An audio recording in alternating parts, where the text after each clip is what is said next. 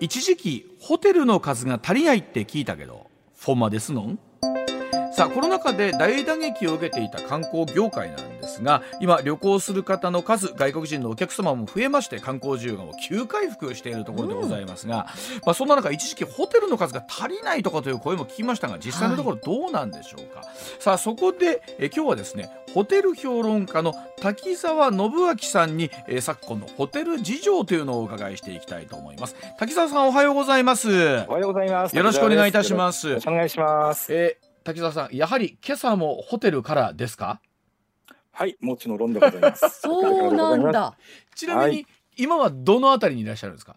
あ今ちょっとあの広島の方に。広島の方にはい。あのたホテいやいろんなあー評論ホテル評論家であり、まあ、作家でありいろんなところ取材してらっしゃるんですがご自身を紹介するときには、滝沢さんは何というふうにご自身ではえ自分の肩書きはどういうふうにおっしゃあるわけですか？あのもうあのホテル評論家というふうに紹介するんです。大体受ける質問が、はい家いらねえんじゃねえのとかね。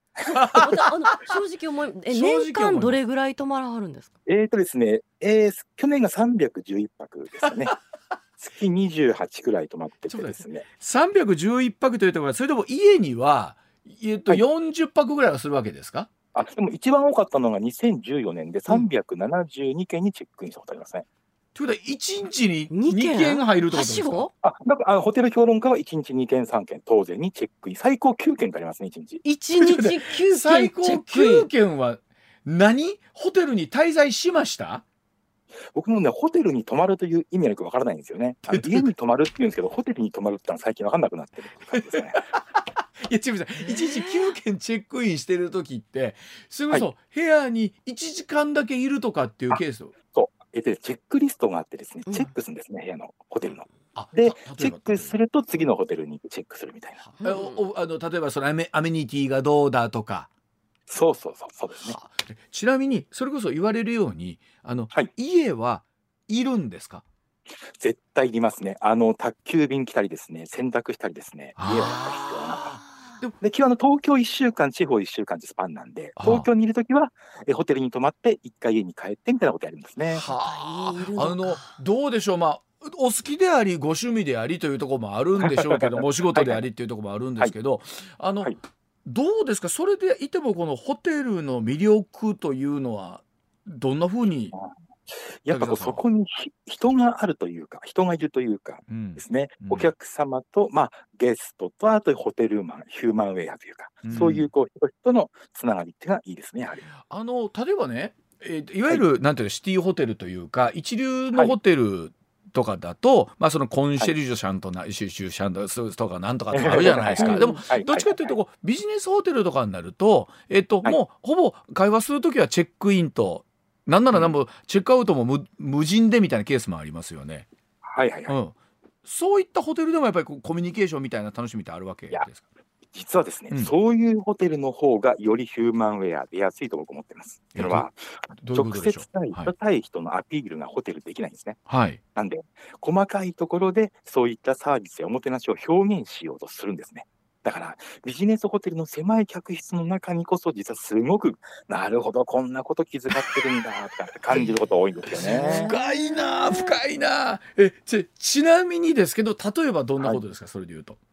うん、例えばですね、うん。枕元の USB のジャックがこんないいところにあるとかね。なるほど。あ最近そうですよね。あの需要としてありますもんね。うん。先日感動したのは、はい。エアコンの風の向きとポジションがうん、デスクチェアとかベッドに当たらないところにちゃんと設置してあるとかね。へえ。うんで当てたい人は自分で角度を変えるみたいな感じなんですか？そうですね。そうですはあね。なるほど。まあそれでいうと今日のあの本題ではあるんですけども、その、はいえっとホテルの数がね、えーはい一時期こう足りないとかっていろんなお話あって、はいこのあたりっていうのは実際にどうご覧になってます？ホテルの需要と供給みたいなところで言うと。はい。うん。まずホテル不足という問題でいくと、うんインバウンド活況、要はコロナ禍の前の2018、9年ぐらいの時にかなり言われました。で。訪日外国人旅行者が激増したんですね。うんうんで、ホテルが足りないという話がまずありました。うんで。ですね、えーその時にやはりこうホテルが足りないとなると、増やそうとするのがやっぱり業界であって、そうですね。さまざまなホテルが増えましたが、うんその時にですね、一番増えたのが、実は建設のしやすいビジネスホテルでした。んうんうんうんビジネスホテルっていうのは着工から完成まで結構短くできるんですね。はいうんでそもそもホテルって、はいええホテルってそもそもこう開業しよう、プロジェクト立ててから開業するまで3年ぐらいはかかる。はいはい。うんうん。そうですね、えーコロナ禍の前のインバウンド客、2018、9年の時にホテルをやろうと思った人は、実はコロナ禍に入ってしまった。そうでした。うんホテルが、えー開業できなかったというう。んうん。で、えーコロナ禍なんで工事が塩漬けになったりとか、延期したりしたんですが、それが今、一気にコロナ禍収束のフェーズにあって、増えているということなるほど。いや大阪も増えましたよ。あのビジネスホテルが。うん。うん。はいで特にここに来てですね、コロナ禍で、えー実は軽症者用の受け入れ施設として、特にビジネスホテルが、うんまあ、貸し出されてたという確かにそうでした。えーこれ全国で9万室くらいあったんですが、うん。これが今一気に市場にも戻ってきています。だから、より供給を多く感じるということですね。はあ、でもそれでもどうなんですか？例えばあの東京とかでもねなんかだんだんホテルが高くなってきたとかってうちの出張のメンバーも言ってたりするんですけど、うん。うんうん現実どうでしょう？やっぱり実感ありますか、はい。あの、これですね、じゃあ東京のホテルの料金上がってるというのがですね、うん僕の中では、これ実は需要と供給じゃないのと思ってるんですね。えということ、うんコロえーコロナ禍で相当ホテルが打撃を受けました。うんで、特に昨今だといろんなまあ原材料費の高騰とかでホテル運営大変です。うんそうですね。この春ぐらいにですね、ホテル業界で料金を上げようという動きがあったんですよ。うんうんうん全体として。はい料金を上げていこうという動きがあって、うんそれがこうバッと出た感じがあります。うんうん一方ですね、例えば今年の8夏で言うとですね、8月、えー、例えば金沢なんか取材したんですが、うんあのー毎年の例年のあの料金の高騰ってなかったんですよね。はいないんですよね。うんで、意外にこれあの、ホテルがすごく高く上がっているというふうに思いつつも、実際毎日ホテル泊まってるとチェックインしていると、うん。そうじゃないんじゃないかと、ちょっと前のインバウンド活況の時のとは違うなという印象はありますね。ああどう違うんやろ。う、うん、それほどな料金の高騰が前の時ほどではないということですね。はあ。ということは何ですか？今適正価格っていうことですか？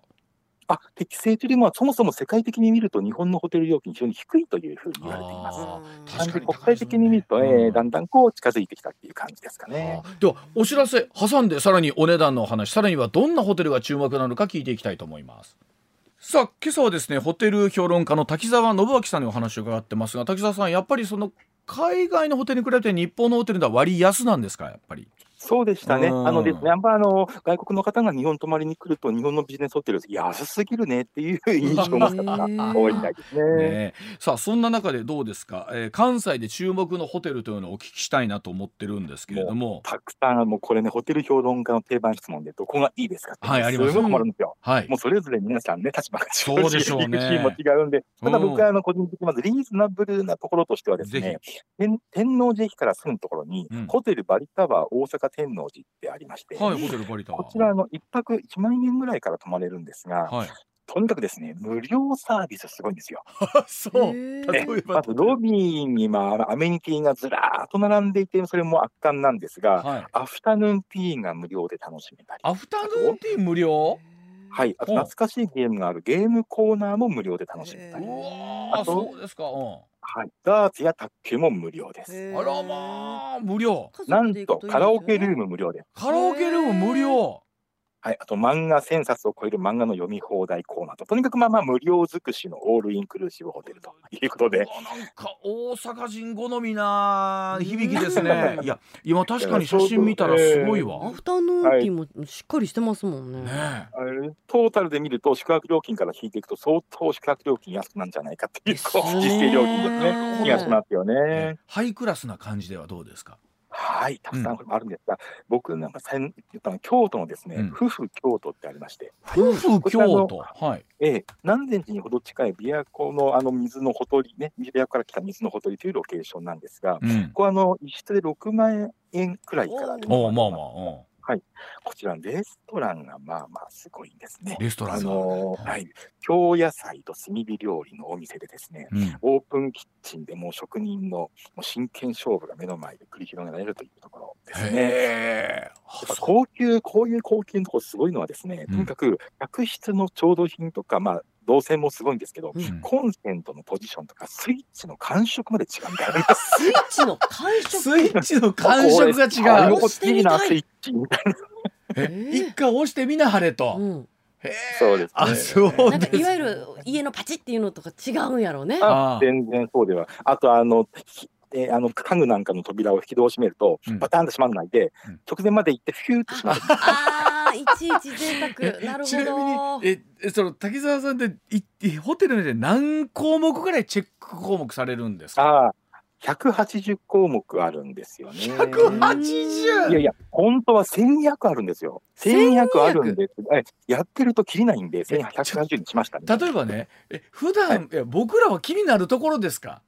180とかっていうと。そうですね。言われれば、あ、なるほど、なるほどっていうことはあると思い例えば例えば？うん。あの、まあ、空調とか、あとね、ベッドメア、スリッパですね。最近、あの、はい。ホテルのスリッパって、こう、ビニールに入ったパイル地のスリッパっあて結構そうです多いうそです。はい、うん。はい。昔ながらのビニールスリッパがあったりとか、うんはあ。と、えー使い回しのウォッシャブルスリッパですね。洗って使うやつがあったりとか、まあ、いろいろある、そういう点とかですね。あ、はい。はあ。えで1200あるとキリがないから厳選した180に 1200つけてると、一泊終わっちゃうんで、そこで。ダメですね。えちなみに今日は広島でお泊まりということですけども明日はどちらに、はい。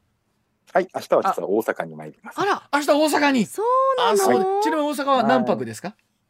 大阪一泊です、ね。一泊で一軒だけ、はいあと札幌に行きます。その後札幌すごい。えこれだけあってまで行ききってないホテルっていうのがあるってことですか？国内でも。そうですね。あの、え日本にホテル約1万件あるんですが、はい。自分が行ったのは3000件ぐらいなんでね。まだまあ、でもですね、もう、できてはなくなったりするんで、切れないですそうはいそうでしょう。でもあの同じところに何回も行くケースもな何度か行きたくなるケースもあるでしょうしね。はい、僕僕のあの取材スタイルはうん、一つのホテルを長年にわたり定点観測で取材し続けるっていうやるんですよ。それで言うと滝沢さんあのホテル業界の、まあ、トレンドみたいなものっていうのはあったりするんでしょうか、はい。うん、あの、コロナ禍でホテルが非常に稼働が低くて大変だったというのが一般的な認識なんですが、うん実はですね、高級ラグジュアリーだけはすごかったんですよ。ほぼ満室でした。えーコロナ禍ではい。いわゆるこう3密避けるとかですね、いわばこう動線なんかが人と合わなかったりとか、うんあと部屋にお風呂が露天風呂があったりとか、そういう高級施設は非常に、それでですね、ホテルの認識というのが、まず高級ラグジュアリーというのは非常にマーケットがしっかりしていると。うん。確かに。はい。うん。あともう一点ですね、カップル需要というのは絶対これはすごいということで不況でも関係ないということで、で、今ビジネスホテルも結構カップルユースというのの取り入れは結構、いや、一生懸命頑張っているというところありますよね。ああそうなんですね。でもあの、はい。まあ要はお昼間なんかでも稼働してもらおうということですかねイメージで言うと。あ、うんいわゆるデイユースですね。うん日帰りプランとか、そういうのもあって。で、もともと日帰りプランっていうと、あの、コロナ禍でテレワークプランなんていうのが流行ってそうだ。うん。ですね。で宿泊需要がなくなったんで、高級ホテルでもいわゆるテレワークなんといって、こう、日帰りデイユースプランっていうのを始めましたということなんですが、で、そもそもですね、デイユースプランというのは、ちょっと生放送ですけど、あの、ラブホテルが結構お箱なんですね。うんはいはい。うん。でですね、すごくそれが需要があったんですが、うんえ高級ホテルがそれをデイユースやってしまうと、うんあそこってラブホじゃんって言われちゃったんですね。なるほどうんうん。それが今、高級ホテルもテレワークという、こうね、うんえー免罪符を得たんで、それですごくデイユースを売ったりしてるんですね。うんそんな風にして、一般ホテルはこれまでの宿泊という概念が変容していて、一般ホテルがフレックスみたいに柔軟時間利用とか、うん。そういうような、こう、すごくフレキシブルに容態が変化しているということになりますね。はあ。のそれでいうと本当いろいろ止まってらっしゃる中でね滝沢さん例えば、一生に一度でよいいからここだけは泊まってみたらどうですかっていうところもあると思うんですけれども。うわー、むそうですね、えー。あの、たくさんあるんですうんあるがと、思いますが。えーとですね、さあ、あの一つ挙げるとすると、うんえ北海道の、明日まあ、明後日行くんですけども、うんえ新千歳空港ってあります。ますねで、大体こう、北海道行く人は、まあ、新千歳空港から入りですね。うんそこからいろいろ行くんですが、うん東大元クラスでですね、その新千歳空港に直結したホテルがありまして、実は。ですねこちらは知られてないんですが、国際線のターミナルの方に直結している、ポルトンのインターナショナル北海道っていうホテルがあります。えはいはい。こちらのですね、スイートルームがうん半端ない贅沢豪華さというね、ええ一度ぜひ泊まれるもんなら泊まってみるよって感じの。えー、そんなにどどどどう違うんですか？うん。もう客室面積がまずすごく広いですね。は一般的なもあと客室のまあお風呂、露天風呂、あまあ天然温泉ね、天然温泉のお風呂が入っていたりとか、うんうん。でもう室内とかアートとかも贅沢が全館に散りばめられていて、うん。客室もとんでもないということですへね。え、はい。ちなみにあのーね値段の幅はあると思いますけれどもスイートはい。で一泊おいくら万円ぐらいというイメージなんですか、すみません、これ、ホテルの料金ってですね、実は言うのすごく難しいんですよ。あ確かに。っのは、すごく変動するんですね。変動しますかあらね。うん。のいくらって言ってしまうと違うじゃないとか、ツッコミが。入 あってですねあの、ホームページ、え、あの、変動するんで、ホームページで調べていただければ、その日の適正料金って出てくるっていうのが一つあるんで、はい。多分まあ、50万とかそういうくらいの、まずイメージでいただきたいでも一泊でしょ、はい、そうですね。うわーでもななんちゅうんでしょう、まあ、ホテルのスイートルームって泊まったことあんまないか分かんないですけどそのはい。そのお値段には見合う分ぐらいの良さっていうのはあるんでしょうねきっとお使いになる方からうすると。ん、あの、まあ、こちらのホテルは別にしてもですね、うんいわゆる最近、こう、高級ホテル、まあ、これはもうブルガリホテルなんかこうありましたけど、うん超高級スイートルームとかっていうのが、例えば一泊300万とかね、うん最近話題になるんですけども、うん僕はあれはですね、結局その料金に見合うっていうよりも、うんホテルにとってのこう広告宣伝的な部分ですごくあると思うんですよ。だからか。それで一体泊まるというよりも、そういうのがありますよってことでホテルが知られて、うん。あこんな部屋スイートルームがあるならいいホテルなんだよね、みたいな認識ができるところはありますよね。うんあとこのポルトマンすごいです。本当に。びっくりしあました。そう、へええあのそういうところに一回こう泊まっちゃうとですよ、うんお仕事とはいえ次はこのおっしゃるようにこの狭い客室のね、ビジネスホテルとか泊まった時のそのいやいや、違うんですよね。はいこれね、うんこう広い部屋に何泊もしますよね。うんでね、やっぱりですね、こう狭いところに行きたくなったりするところもあるんです。まあ、僕あのカプセルホテルも評論してるんで、カプセルホテル意外にどこいいなとかですへね。ーだからこう、えー広い、狭い、広いみたいないうのが、こうボンキュボンみたいなですね、うんそういうこう、あのー変化がですね、またこう、いいはあ雰囲気を与えるみたいな。はあ。え。ということはもう結局それの中でどれだけこう楽しみを見つけるとか、えーいうところの楽しみなんでしょうねきっとね。うん。はい。やはりですね、最初にお話しした、そこに人がいると、ホテルは。えはあこれはもう、あの、高級ホテル、ビジネスホテル、カプセルホテル、ラブホテル、全部そこにヒューマンがいる。だから、うん特にこう、さっき言ったラブホテルなんて余計そうで、人と会わないんですね。ああそうですよね。うんそうですね、よりですね、客室にあらゆるものを用意しとこうみたいな発想なんですよ。はあななんでドライヤーが3台あったりとか、初めから。そういうような、こう、えドライヤードラ3台あるのが常識。はい。どどういうことですうん。ドライヤー三台って。は。い、ドライヤーとヘアアイロンと、えーカールドライヤーみたいなあことでですね。あーあの全然用途が違うものが三台あるということなんですね。はい、これはですね、先生あのラブホの話なんですけど、うん。あのチェックインの時に事前に準備をしないで、うん。突発的なチェックインが多い業態なんで、うん。そこでチェックインした時に全部何も不足がないようにしておきましょうという形態なんですね。でえーなおかつこう、スタッフとお客さんが会えないんで、スタッフは文句を言ってもらえない、でうんお客さんに不満を持って帰られてしまうということで、うん。不満が出ないように出ないように、あらゆるものを揃えておこうという業態なんですね。なんで、これはあの、はい、一般の知られてませんけども、実は今、大人気の普通の高級ホテルとか、うんビジネスホテルをやっている会社、実は裏でラブホテルやってるんですよ。はあじゃあそのノウハウを持ってっていうことがあるわけですか。はい、はあもともとラブホテルやったところが一般ホテルやると大人気になるんです。はあそうなんですね。そうなんでもそれだけいろいろで注目されてるってことはさっきお話しあったカプセルホテルなんていうのも最近ね、はいよくはい確かに広告出てきますけど、うんうんはいなんか注目カプセルホテルで注目のなんかニュース話題みたいになったりしますか？はい、カプセルホテルはあの、いわゆるさっき言ったあのコロナ禍前のインバウンド活況の時に宿泊ホテル施設不足で非常に増えました。うんビジネスホテル以上に短期で開業できますからね、うん半年とかで。はい。でですね、増えたんですが、コロナ禍で一番忌避された業態なんですね。ややっぱりこう空間が人と他人と同一の空間であるというですね。で、非常にもうカプセルホテル、まあ、廃業したところもかなり増えました。多かったんですが、うんやはり今ここに来てですね、非常に高級路線に舵を切っているところが人気が出てきてですね。高級カプセルホテル。なんだ？はい、あのーえ、あの、えっ、とですね、京都にありますけど、豪華カプセルホテルっていう安心を得とって、ご名前が豪華カプセルホテルっていう、そもそも。豪豪華カプセルホテル。なんかこう相反する。うんはい。これはあの東京に結構出店しているんですけど、関西にもあります、名古屋にもありますということで、えうん。こちらなんかは非常に人気でですね、はい。あの結局、ビジネスホテルの料金がすごく上がってしまうと、はい。こういう高級カプセルホテルの需要が増えるんですね、はあ。で、料金代的に。はい、そうですよね。で、そういったホテルが増えてきてると。あ、でも確かに豪華カプセル出てきますうね。んまたこの豪華カプセルホテル安心はもう無料尽くしのサービスやるんですよね。はあたた例えばどんなものが無料だったりするんですか？